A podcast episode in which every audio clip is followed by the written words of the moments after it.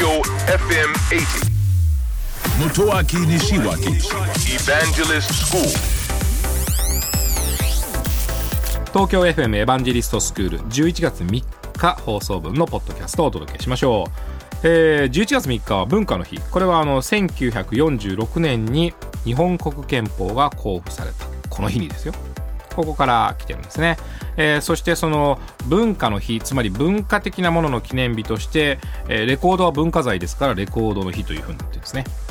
で11月3日はいいみかんと、まあ、3日という意味ではみかんですね、えー、という語呂合わせからみかんの日になってるんですね。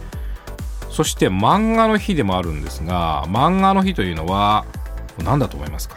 実は漫画家の手塚治虫さんの誕生日が11月の3日なんですね。でまあ大変記念日が多い11月の3日ということなんですがあのー番組ではやっぱり漫画をちょっとそろそろ IT で取り上げたいなというふうに思っております、えー、漫画の記念日ですから漫画の日ですからちょっと申し上げると最近あのスマートフォンで漫画を見るというのが当たり前になりつつあるようですね。私の周りの方々も紙で見るのはもう本当に減ってきたというんですね。で漫画で見て非常に短い漫画らしいんですね。で翌日にまた新しいのが配信されてまた翌日に新しいのが配信されるという。こういうやり方でもう早く早く配信されないかというぐらいこう漫画に夢中になるそうですね。ちょっと皆さんもですねえー、ぜひちょっとスマートフォンでの漫画ちょっと読んでみてですねそういう新しい漫画の提供形態にこの漫画の日からちょっと染まってみてはいかがでしょうか。エヴァンジェリストスクールは東京 FM で毎週土曜深夜12時30分から乃木坂46の若月由美さんと一緒にお送りしています、え IT についてとても分かりやすく楽しくお伝えをしておりますので、えぜひオンエアの方チェックしてください。